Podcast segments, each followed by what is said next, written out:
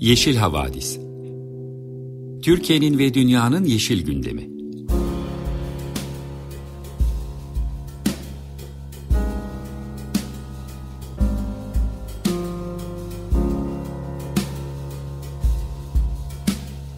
Hazırlayan ve sunanlar Selin Uğurtaş ve Savaş Çömlek.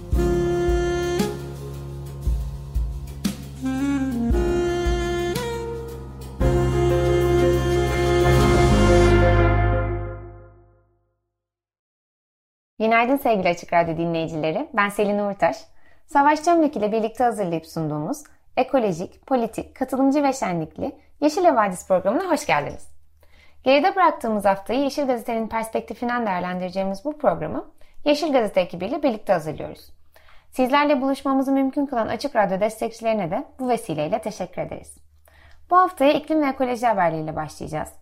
Amerika Birleşik Devletleri'nde nihayet kabul edilecek gibi görünen tarihi iklim paketinden, Kongo'nun önemli bir karbon yatağı olan orman bir tur petrol sondajına açılmasından ve Avrupa'nın enerji güvenliğinden söz edeceğiz. Ardından Savaş, CHP'nin şehir hastanelerini kapatma vaatinden ve Heybeliada Sanatoryumu'nun başına gelenlerden söz edecek. Bu hafta sağlık haberlerine geniş yer ayırdık. Savaş da doktor olduğu için aslında bu gerçekten epeydir yapmamız gereken bir çalışmaydı belki de. Bu haftaki program için Savaş hem kendisi gibi hekim olan hem de CHP milletvekili olan operatör doktor Ali Şeker ile konuştu. Sağlıkta şiddet gündemi üzerine çok güzel bir söyleşi oldu. Beğenerek dinleyeceğinizi umuyorum. Kısacası dolu dolu bir program hazırlamış olduk bugün. Öncesinde güzel bir parçayla başlayalım. Çok sevdiğim bir ses Hayley Tuck'tan Cry To Me'yi dinliyoruz. Tekrar merhaba. 95.0 Açık Radyo'da Yeşil Havadis dinliyorsunuz. Ben Selin Uğurtaş. Güzel bir parçayla güne başladık. Şimdi de iklim ve ekoloji haberleriyle devam edeceğiz. Bu hafta sağlık haberlerine daha fazla yer verdiğimiz için ilk bültenimizde iklim ve ekoloji haberlerini bir arada sizlerle paylaşacağız. Bu alanda da ciddi anlamda önemli gelişmelerin olduğu bir hafta oldu ama büyük bir başlık atlamadan sizinle paylaşmaya çalışacağız gelişmeleri. İlk olarak geçen hafta Amerika Birleşik Devletleri'ndeki siyasi açmazdan söz etmiştik. Joe Biden'ın geçirmeye çalıştığı iklim paketi yine demokrat bir senatörün engeline takılıyordu. Bu konuda büyük ve beklenmedik bir kırılma yaşandı ve bu, bu defa nihayet sizlerle iyi haberler paylaşacağız. Dediğim gibi demokratların ve Başkan Biden'ın planlarını uzun süredir set koyan Demokrat Senatör Joe Manchin nihayet uzlaşmacı bir tavır sergiledi. Manchin Cumhuriyetçi Batı Virginia'nın Demokrat Senatörü. Aynı zamanda ailesinin kömür şirketi nedeniyle fosil yakıtlardan çıkışa sıcak bakmayan bir isim. Bu anlaşmayı ise kriz döneminde enflasyona tırmandıracağı argümanıyla reddediyordu. Ve Manchin'i ikna çabalarına enflasyona karşı sert duruşuyla bilinen eski Hazine Bakanı Larry Summers'ın dahi e, dahil olduğu konuşuluyor. Çok fazla isim Manchin'i ikna etmek için araya girmiş. Bu da aslında iklim krizinin ne kadar hayati olduğunu, e, bu anı kaçırmamanın ne kadar mühim olduğunu gerçekten iyi ortaya koyan bir e, gelişme diye düşünüyorum. Şimdi varıldığı duyurulan sürpriz anlaşmayla birlikte Amerika Birleşik Devletleri tarihinin en büyük iklim paketi Senato'dan geçebilecek. Bu temiz enerjiye milyarlarca dolarlık kaynak aktarılması anlamına geliyor. Şimdi Amerika'da bir yandan bu detaylarının netleşmesini beklediğimiz iyi haber geldi. Ama dünyanın başka yerlerinde tehlike çanları çalmaya devam ediyor. Demokratik Kongo Cumhuriyeti'nin verdiği bir karar hem doğa severler hem de iklim krizini takip edenler arasında büyük endişe yarattı. Kongo havzasındaki yağmur ormanları ve turbalıklar dünyanın en büyük karbon yatakları arasında gösteriliyor. Bu şu demek, bu alanlar atmosferden büyük miktarlarda karbonu emerek hapis tutuyorlar. Yok oldukları takdirde ise bu karbonun yeniden atmosfere salınması anlamına geliyor. Öte yandan dünyanın en önemli goril habitatı olan Virunga Ulusal Parkı da yine bu el değmemiş alanın içerisinde yer alıyor. Şimdi ise maalesef bu ormanlar, turbalıklar bugüne kadar el değmemiş korunabilmiş ekosistemler tehlikede. Tehlikeyi oluşturan ise e, yine tanıdık fosil yakıtlar. Kongo'da hükümet bu alanları petrol sondajı için açık artırmaya çıkarılacağını duyurdu. Twitter'da yapılan bir açıklamaya göre ülkenin 32 petrol bloğundan 12'si ihaleye çıkarılacak.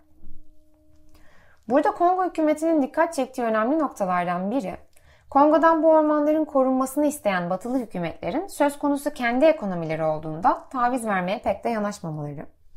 Hükümet bu konudaki rahatsızlığını epey açıkça ifade etmiş. Örneğin Kongo'nun hidrokarbon başkanının danışma, bakanının danışmanı Norveç'in ve Amerika Birleşik Devletleri'nin yaklaşımına dikkat çekmiş.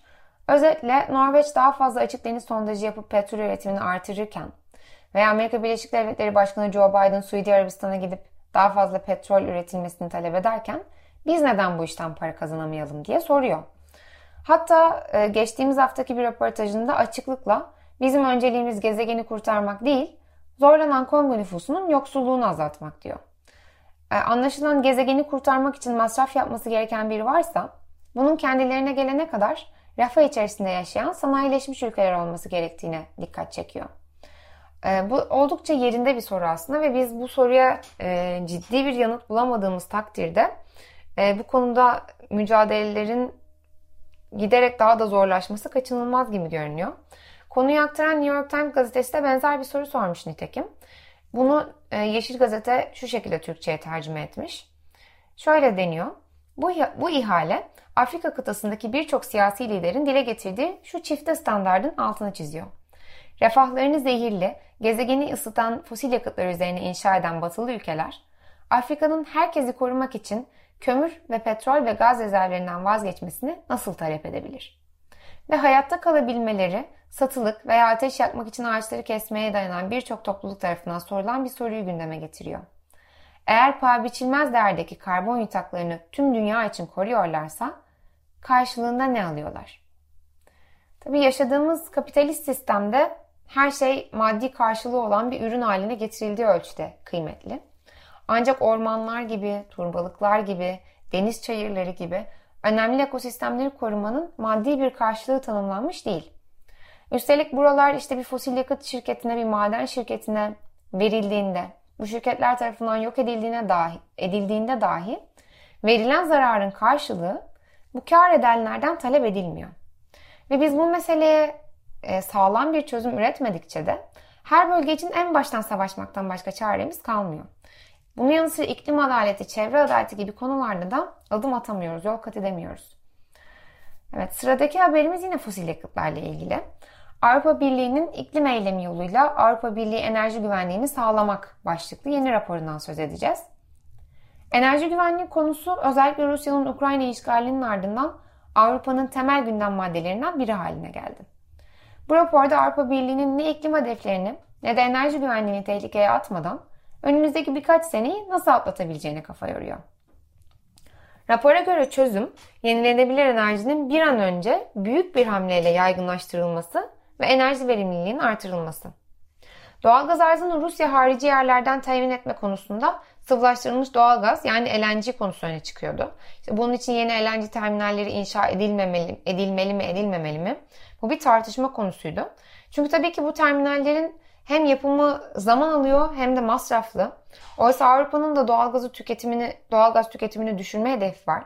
Dolayısıyla kısa vadede buna ihtiyaç duyuyoruz ama bu orta veya uzun vadede doğru mu, doğru olur mu? Hem iklim açısından hem ekonomik maliyet açısından bu bir soru işaretiydi. Bu raporun vardığı sonuç şu. Şu anda LNG altyapılarına yatırım yapmak kazançlı olmayacaktır. Diyor ki yeni LNG terminalleri ekonomik açıdan karlı olabilmek için 10 yıldan fazla süreye ihtiyaç duyuyorlar. Oysa Avrupa Birliği'nin planı doğalgazı 2030 yılına kadar yaklaşık %30 azaltmak. Bu nedenle de bu terminalleri inşa etmek pek anlamlı görünmüyor. Yeni altyapı inşasına girişmeden önümüzdeki 3 sene boyunca LNG ithalatını geçici olarak artıralım deniyor raporda. Bu süreçte de süreli anlaşmalar yapalım ki uzun süre kendimizi doğalgaza mecbur etmeyelim diye de eklemişler. Rapor aynı zamanda doğal gaz arzının azalması nedeniyle geçici bir süre için dahi olsa kömür kullanımının kaçınılmaz olarak artacağına dikkat çekiyor. Bir yandan tabii ki işte bu kömür kullanımının artışının geçici olması, e, işte doğal gazdan e, peyderpey çıkış, bütün bunların mümkün olabilmesi için yapılması gereken şey yenilenebilir enerjiye çok büyük yatırımlar yapılması. Ne kadar büyük derseniz her yıl 4 kat daha fazla güneş ve 3 kat daha fazla rüzgar enerjisi kurulumu yapılması gerekiyor. Rüzgar enerjisi, güneş enerjisi, elektrifikasyon ve enerji verimliliğine yönelmek Avrupa'nın bu krizden enerji güvenliği konusunda daha güçlü ve iklim değişikliğiyle mücadelede lider olarak çıkmasına yardımcı olacak denmiş. Raporun sözünde de tanıdığımız bir isimden Uluslararası Enerji, Enerji Ajansı Başkanı Dr. Fatih Birol'dan e, ifadeler var. Şöyle demiş bir o. Avrupa ve dünya günümüzün enerji güvenliği kriziyle iklim krizi arasında seçim yapmak zorunda değil. Rusya'dan kaybedilen arzın bazı durumlarda başka yerlerdeki fosil yakıt üretimindeki kısa vadeli artışlarla değiştirilmesi gerekirken her iki krizde de kalıcı çözüm enerji verimliliğine, yenilenebilir enerji kaynaklarına ve diğer temiz teknolojilere yapılan yatırımların büyük ölçekli ve hızlı bir şekilde artırılmasıdır. İklim krizi demişken önemli bir bilgiyi de vereyim. Bu hafta iklim için önemli bir günü geride bıraktık. 28 Temmuz Perşembe günü küresel limit aşım günüydü. Bu bir yılda hakkımız olan doğal kaynakları tükettiğimiz gün olarak biliniyor. Bu tarihten sonra geleceğin kaynaklarından borç almaya başlıyoruz. Küresel limit aşımı 1970'lerden bu yana hesaplanıyor ve bu süre zarfında biz tam 19 yıllık ekolojik kaynak borçlanmış durumdayız. 50 yıldır hemen hemen her sene daha fazla borçlanıyoruz. Bunun yegane istisnası o da pandemi nedeniyle 2020 yılında oldu. 2020'de küresel limit aşımı günü bu sene olduğundan 3 hafta daha geç geldi. Bir yandan borçlanırken diğer yandan da borçlarımızın bedelini şimdiden ödüyoruz. Avrupa kıtasında rekor sıcaklıklar ve yangınlar bu hafta da devam etti. Yunanistan'ın Midilli adasında 23 Temmuz'da başlayan yangın kontrol altına alınamayınca yerleşim yerlerine ulaştı. Yine Yunanistan'daki Dadya Milli Parkı'nda epey büyük bir yangın çıktı. Burası akbabaların ürediği bir orman olarak biliniyor ve günlerdir devam eden yangının Meriç'in sınır köylerinden görülebildiği söyleniyor. Londra, Roma ve Dublin dahil olmak üzere tam 7 Avrupa başkentinde Haziran ve Temmuz ayı sıcaklıkları 40 yılın en yüksek seviyelerine ulaştı. Şu ana kadarki durumun analizleri oldukça endişe verici bir tablo ortaya koyuyor. 23 Temmuz itibariyle Avrupa Birliği ülkelerinde 515 bin hektardan fazla alanın yandığı ortaya konmuş. Bu son 18 yıl ortalamasının tam 4 kat üzerinde. Türkiye'de ise yine kuraklık, susuzluk, hatalı tarım politikaları ve iptidai sulama yöntemleri flamingoları tehdit etmeye başladı.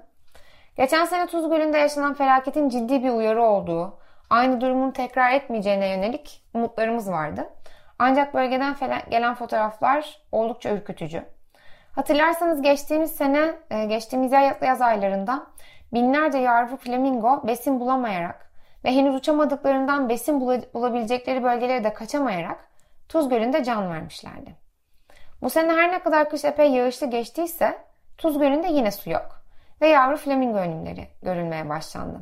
Tuz Gölü'nde su olmamasının nedeni olarak göle akan su kaynaklarının yine kesilmiş olduğu, yeraltı sularının ise yine bol bol çekildiği ve nihayetinde suyun bölgede bulunmasına rağmen maalesef göle ve flamingolara kalmadığı e, söyleniyor. Bu konuda Tabiat Varlıklarını Koruma Genel Müdürü Abdullah Uçan endişe verilecek bir şey olmadığını, gerekli önlemlerin alındığını iddia ediyor. Konya kanalından gelen suyun tarımsal amaçlı sulamalar için izinsiz kesilmemesi amacıyla ilgili bakanlıklar ve belediyelerin uyarıldığını söylemiş Uçan. Bölgede ekiplerimiz gerekli denetimleri aralıksız şekilde gerçekleştirmektedir. Bu yıl olumsuzluk yaşanmaması için bakanlığımız tüm hizmet birimleriyle gerekli tedbirleri almıştır dedi. E, durum bunun aksini gösterdiği için e, dilerim buradan bir felaket haberi vermek durumunda kalmayız diyebiliyorum ancak. Son olarak bir duyuruyla bitirelim. Gaia teorisiyle tanınan bilim insanı James Lovelock 103. doğum gününü kutladığı 26 Temmuz günü hayatını kaybetti. Gaia dünyanın iklim ve sistemleriyle kendi kendini düzenleyen bir organizma topluluğu olduğunu öne sürüyordu. Lovelock'ın ölümünün ardından ailesi bizim için sınırsız bir merak duygusu, yaramaz bir mizah anlayışı ve doğa tutkusu olan sevgi dolu bir koca ve harika bir babaydı açıklamasını yaptılar. Ben de sıradaki şarkıyı Lovelock'ı düşünerek seçtim. Brammer McCoy'dan Gaia'yı dinliyoruz. Ardından Savaş sağlık haberleriyle sizlerle olacak.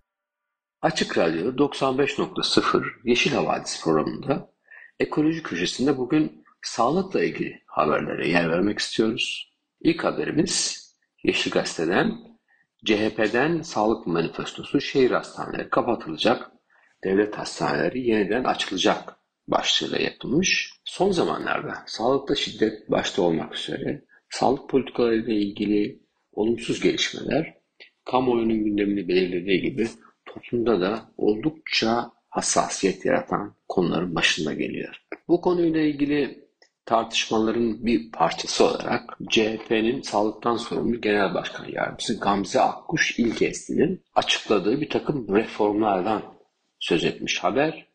Bu reformları temel başlıklarıyla okumak istiyorum size. Önerilen reformlar bunlar. İnsan hakları evrensel bilgidesinde yer alan sağlık en temel insan haklarından biridir. Sağlık alanını temel olarak sağlık hakkı yaklaşımıyla düzenleyeceğiz. Ülkemizin gereksinimlerine yanıt vermek üzere hazırladığımız kamucu bir sağlık sistemiyle herkese, her yerde, her zaman sağlık hizmeti sunumunu sağlayacağız. Koruyucu sağlık hizmetlerinin hastalıkları önleme, sağlığı koruma ve sağlığı geliştirme amacıyla yapılan bir sağlık uygulama çeşidi güçlendirerek her yurttaşın birinci basamak sağlık kuruluşlarında yılda bir kez ücretsiz periyodik sağlık kontrolünden geçirmesini sağlayacağız. Ayrıca 60 yaş ve üzeri yurttaşlarımızın sağlık personeli tarafından yaşadıkları yerlerde belli aralıklarla ziyaret edeceği bir izlem programını yürürlüğe koyacağız. Evlilik önce sağlık taramalarının tamamını ücretsiz yapacağız. Sağlık Bakanlığı, meslek birlikleri ve sendikalar arasında sürekli bir iletişim sağlanması amacıyla Türkiye Sağlık Konseyi adıyla sağlık meslek birliklerinin ve sendika temsilcilerinin yer aldığı bir kurul oluşturacağız. Şehir hastaneleri açılırken kapatılan kent merkezlerindeki devlet hastanelerini yeniden açacağız. İlkokul, ortaokul ve liseye başlarken her öğrenci halk sağlığı merkezlerinde kapsamlı bir sağlık muayenesinden geçirilecek. Artan çocuk yoksulluğu ve gıda krizinin öğrencilerdeki fiziksel ve ruhsal etkilerini azaltmak amacıyla okullarda en az bir öğün sağlıklı beslenme sağlayacağız. Silahlı kuvvetlerin gereksinim duyduğu sağlık hizmetlerini her düzeyde sağlayacak. Askeri hastaneleri ve sağlık testlerini yeniden açacağız. Sağlık çalışanlarına karşı şiddet uygulayan kişileri en sert ve kararlı biçimde cezalandıracağız. İhbar hattı ve psikolojik baskı aracı haline gelen SABİM'i kaldıracağız. Sağlık Birimleri Üniversitesi'ni Sağlık Bakanlığı'na bağlı bir eğitim kurumu olmaktan çıkartacak özel bir üniversite biçimine dönüştüreceğiz. Sağlık çalışanlarının hak ettikleri temel ücretleri almalarını sağlayacak ek göstergeleri 3600'den başlamak üzere kademeli olarak yükselteceğiz.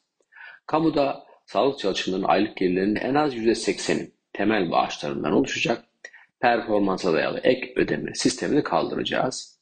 Sağlık çalışanlarının atamalarını derhal yapacağız. Şehir hastanelerini kapatacağız. Şehir hastane olarak adlandırılan kamu sağlık işbirliği yönteminin yap kirala devlet modeliyle kurulan ve işletilen hastane işletmelerine son verecek birer rant yatırımın verimsiz bir israf projesine dönüşen şehir hastanelerini kamunun üzerine yük olmaktan kurtaracağız. Şehir hastanelerindeki kamu zararının sorumlularından geri alınması için hukuki süreçler ivedi olarak başlatacağız demişler. Aynı zamanda pandemiyle gündeme gelen aşı üretimi konusuyla ilgili Refik Saydam Hıfzı Sağ Enstitüsü'nün yeniden açılacağını vaat etmişler. Bu reform vaatleri sağlık sistemiyle ilgili son yıllarda yaşanan dönüşümün yarattığı sıkıntıların giderilmesine dönük öneriler. Bugün sağlıktan söz edeceğiz. Bir sonraki haberimizde Heybeliada Senatoryumu ile ilgili. Yeşil Gazete'nin haberine göre mahkeme Heybeliada Senatoryum'un Diyanete tahsisini iptal etti. Bu mahkeme süreci niye başladı? Niçin bu süreç yaşanıyor? Geçmişe dönmek gerekiyor tabii ki. 2020'de senatoryumun içinde bulunduğu 200 dönümlük arazinin bir kısmının Diyanet İşleri Başkanlığı'na İslami Eğitim Merkezi kurmak amacıyla devredildiği ortaya çıkmıştı. Umut Oran, CHP milletvekili Umut Oran'ın CİMER'e yaptığı başvuruyla ortaya çıkmıştı. Bu durum Türkiye'nin ilk pandemi hastanesi olarak 1924'te kurulmuştu. Heybeliada Senatoryum ve 2005'e kadar da hizmet vermeye devam etmişti. Türkiye'nin ilk pandemi hastanesi olarak açılan senatoryum 1999 depreminde hasar görmüş. 2005 yılında da Sağlık Bakanlığı tarafından adaya ulaşımın zorluğu, hasta azlığı gibi nedenlerle kapatılmış ve tüm personel ve ekipmanı ile Süreyya Paşa Göğüs Kalp Damar Hastanesi Eğitim ve Araştırma Hastanesi bünyesine nakledilmişti. CİMER'e başvuru ile Umut Oran'ın CİMER'e başvurusuyla ortaya çıkan bu olay ortaya çıktıktan sonra karara İstanbul Tabipler Odası ve çok sayıda meslek örgütü karşı çıkmıştı. Türkiye Solunum Araştırmaları Derneği ve Heybeliada Senatoryumu'nun eski başhekimi Profesör Doktor Atilla Saygı, senatoryumun Diyanete devredilmesi yerine bir tüberküloz enstitüsü, eğitim merkezi, sağlık müzesi, dinlenme tesisi ve adaya yetecek kapasite bir hastaneden oluşan Heybeliada Senatoryumu sağlık kompleksi olarak alanın değerlendirilmesini önermişti. Saygı aynı zamanda Heybeliada Senatoryumu'nun 1924 yılında Mustafa Kemal Atatürk'ün emriyle kurulduğunu, kurumun tarihsel olarak da değerli olduğunu belirtmişti. Çalışma tarzı, rehabilitasyon merkezi ve pandemi hastanesi olarak özellikle tüberküloz, tüberküloz e, alanındaki e, çalışmalar, aynı zamanda bir ekol olarak göğüs hastalıkları, göğüs cerrahisi alanında çok değerli memlekete, ülkeye çok değerli hizmetler veren bir kurum olduğunu, çok sayıda hekimin, profesörün, doçentin yetiştiğini ve halen ülkenin dört bir yanında hizmet verdiğini biliyoruz. Heybeliadası Senatoryumuna karşı hükümetin Diyanet devretme olayıyla göstermiş olduğu tutum, sağlık politikaları alanında sağlık çalışanlarına hükümetin ne kadar nobran, özensiz davrandığını, bu konudaki yaklaşımın ne kadar sağlıksız olduğunu göstermesi açısından önemli bir örnekti. Yeşil Gazete'nin hazırladığı sağlık haberlerine yer verdiğimiz ekoloji bülteninin sonuna gelmiş bulunuyor. Sırada müzik var. Muddy Waters, Catfish Blues. Sevgili dinleyiciler Açık Radyo 95.0 Yeşil Havadis programını dinliyorsunuz.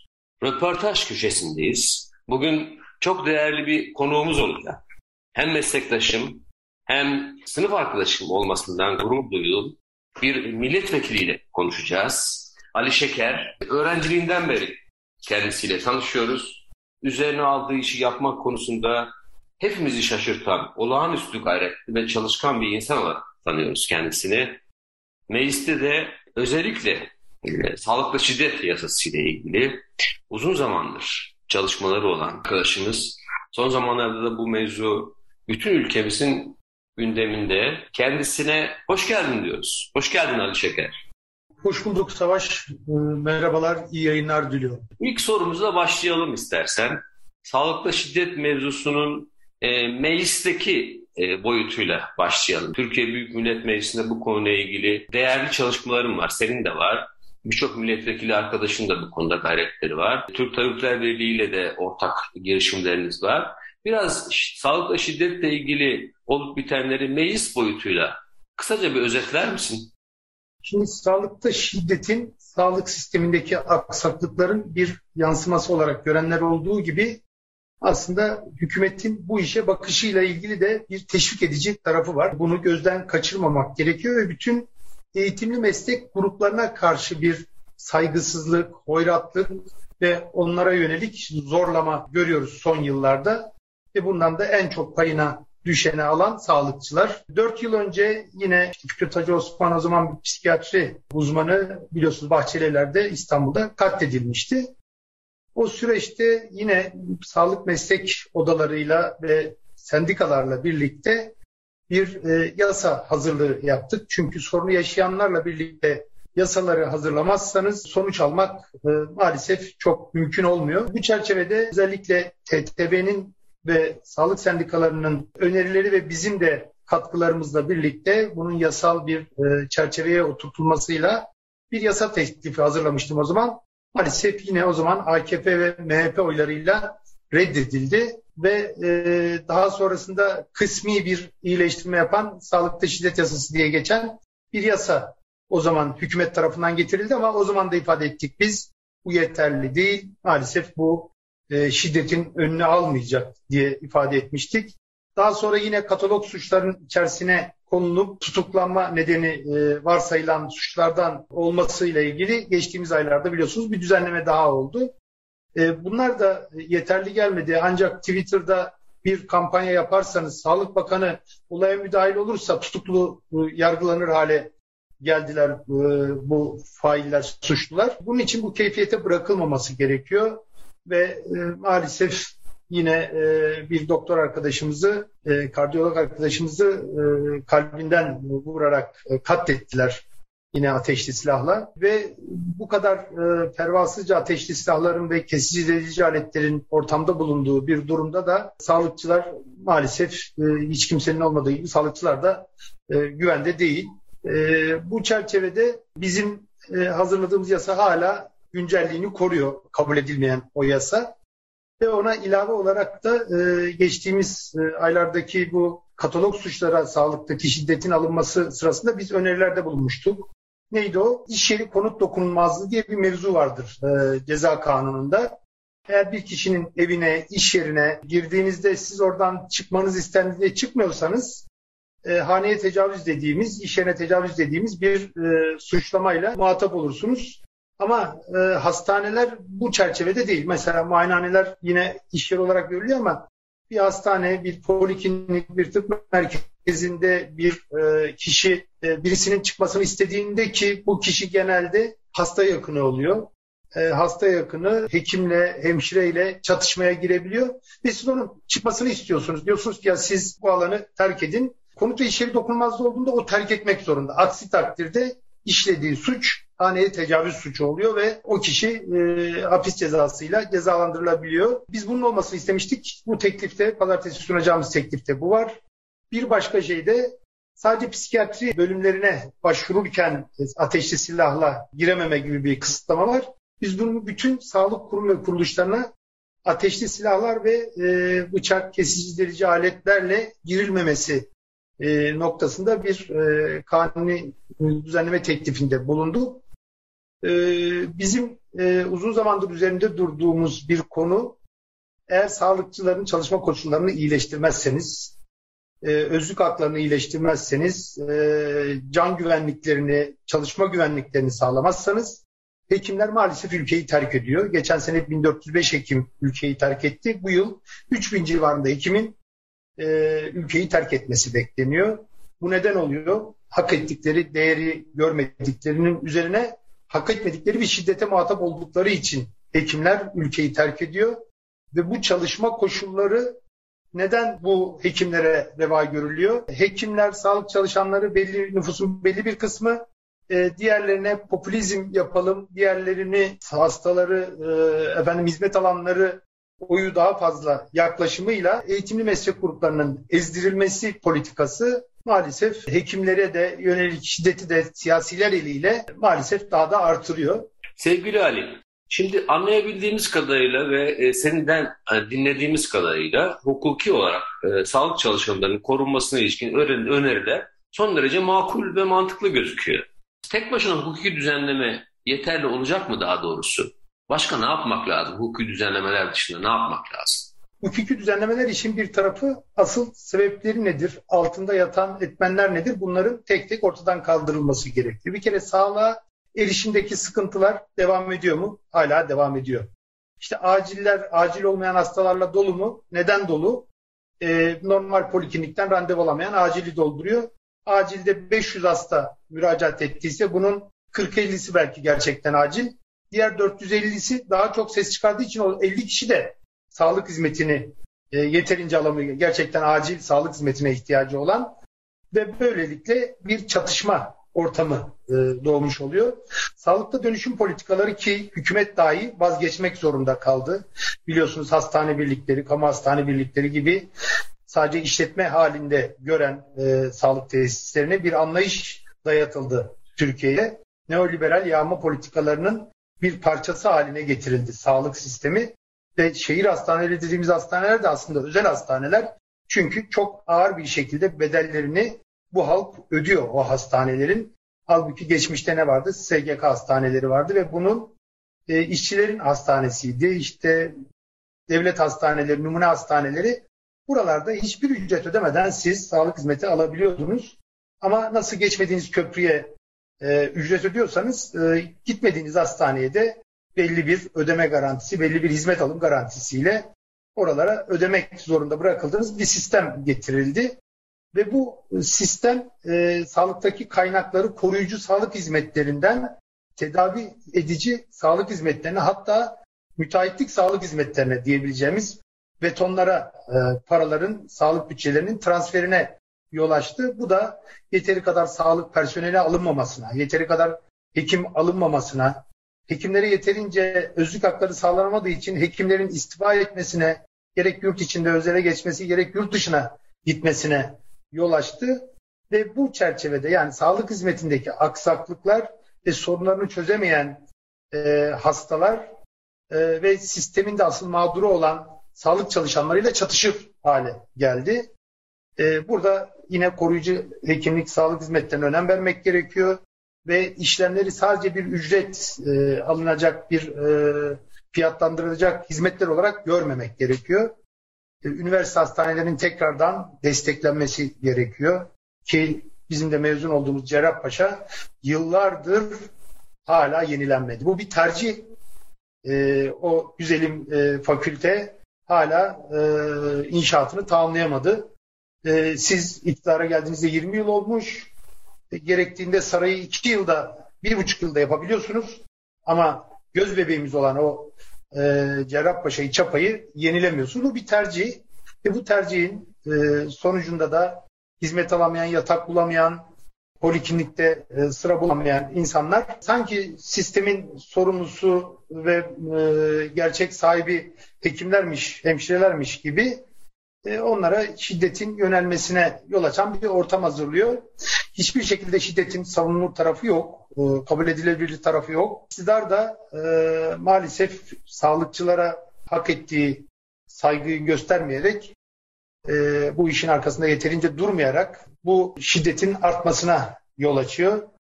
Her ne kadar Sağlık Bakanı bu konuda bir şeyler yapmak adına mücadele verse de bu bir bütünlüklü siyasi bakış açısında değişiklik gerektiriyor. Eğer siyasi olarak bakış açısı giderlerse gitsin noktasında bir e, çerçeveye oturtulduysa burada e, sağlıkçılar da kırılıyorlar pandemi geçti bitti diye düşünüyorlardı. İşte alkışladık, alkışlarımızla biz e, ödüllerini verdik diye düşünüyorlardı.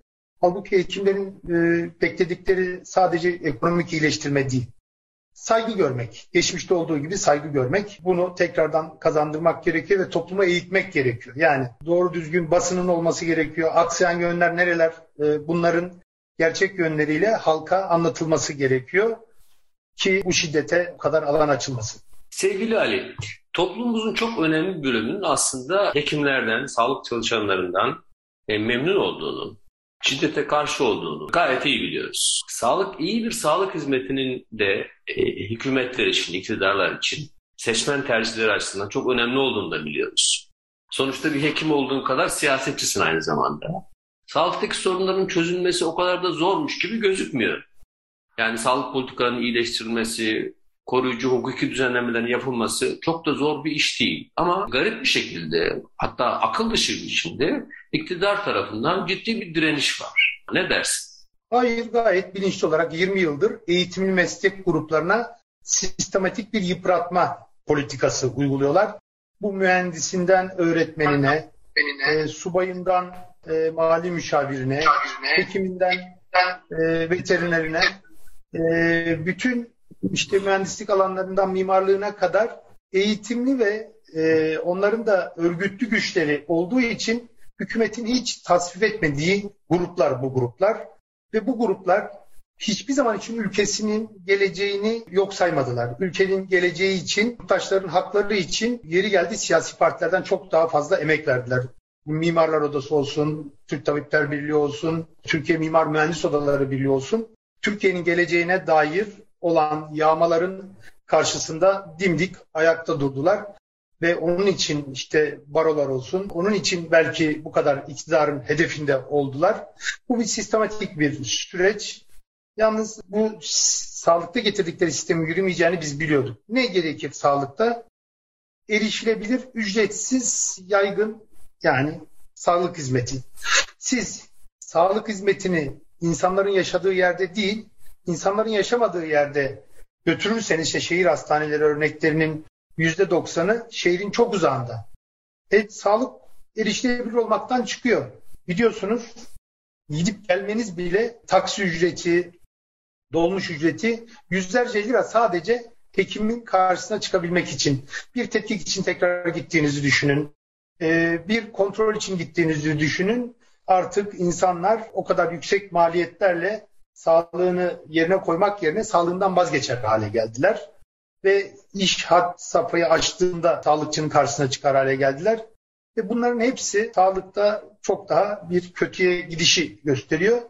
İlk yıllarda işte sağlıkta daha erişilebilir oldu, daha yaygın oldu diye bir reklam e, süreci yaşadılar. Fakat bunun da bir e, sanrı olduğu yaşanarak görüldü. İngiltere'de örnek aldıkları sağlık sistemi, Kanada'da örnek aldıkları bu şehir hastaneleri sağlık sistemi çöktü. Biz bunu defalarca ilettik. TDB'deki işte tabi odalarındaki çalışmalarımız sırasında da e, biz bunu hep dillendiriyorduk. E, bunları yaşayarak gördü o ülkeler. Biz de maalesef önümüzdeki süreçte yaşamaya devam edeceğiz. A, sağlık ocağı hekimlik sistemi vardı biliyorsunuz. Neydi sağlık ocakları? Bir bağımsız bir yerde hastaların girip çıktığı tek katlı geniş zeminde yerlerdi. Bugün şimdi üçüncü katta dördüncü katta aile kimlikleri var. Onun koridorlarında insanlar hasta oluyor. Orada birbirine hastalık bulaştırıyor. Yani o geçmişteki o Nusret Fişek hocamızın o sağlık hizmetlerinin sosyalizasyonu programı çerçevesinde yapılan hizmetlerin ne kadar değerli olduğunu biz bugün geriye e, dönüp baktığımızda çok daha iyi görüyoruz. Onun için hükümet eğitimli meslek gruplarını sindirmek için e, onların daha iyi şartlarda olup etrafına da ya da siyasete de hakim olmasını engellemek için onları e, sistematik olarak yıpratıyor. Sevgili Ali çok teşekkür ediyoruz. Bugün hem biz hem izleyicilerimiz birçok açıdan yeniden bilgilendik. Dilerim şiddet son bulur. Herkes hak ettiği saygıyı görür. Senin de meclisteki gayretlerini hepimiz takdir ediyoruz. Maalesef süremiz sona erdi. Önümüzdeki hafta meclisi olağanüstü e, toplantıya çağırdığınızı biliyoruz. Umarım o toplantıdan bir sonuç çıkar. Bu sonuçlar üzerine tekrar seninle söyleşi yaparız. Katıldığın için çok teşekkür ederiz. Ben teşekkür ediyorum. Ee, mücadeleye devam edeceğiz. Sağlıkçılara şiddet oluyor da diğer alanlarda şiddet olmuyor mu diyorlar. Sağlıkçılara 16 kat daha fazla şiddet uygulanıyor diğer alanlara göre. Onun için sağlıkta şiddet diğerlerinden farklı ve buna mutlaka çözüm üretmemiz gerekiyor. Mücadele etmeye devam edeceğiz. Ben de teşekkür ediyorum. Savaş arkadaşım bu yayına beni çağırıp sağlıkçıların sesini duyurmamıza katkı verdiğin için. Hem hekim hem de milletvekili Doktor Ali Şeker'le yaptığımız bu röportajın ardından bir blues standartıyla devam edeceğiz. Caldonia, Louis Jordan söylüyor. Bu güzel röportajın ve takip eden güzel parçanın ardından 95.0 Açık Radyo'da Yeşil Gazete'nin katkılarıyla hazırladığımız Yeşil Havadis programının sonuna geliyoruz. Bizi dinlediğiniz için çok teşekkür ederiz. Hafta yine aynı saatte görüşmek üzere, hoşçakalın.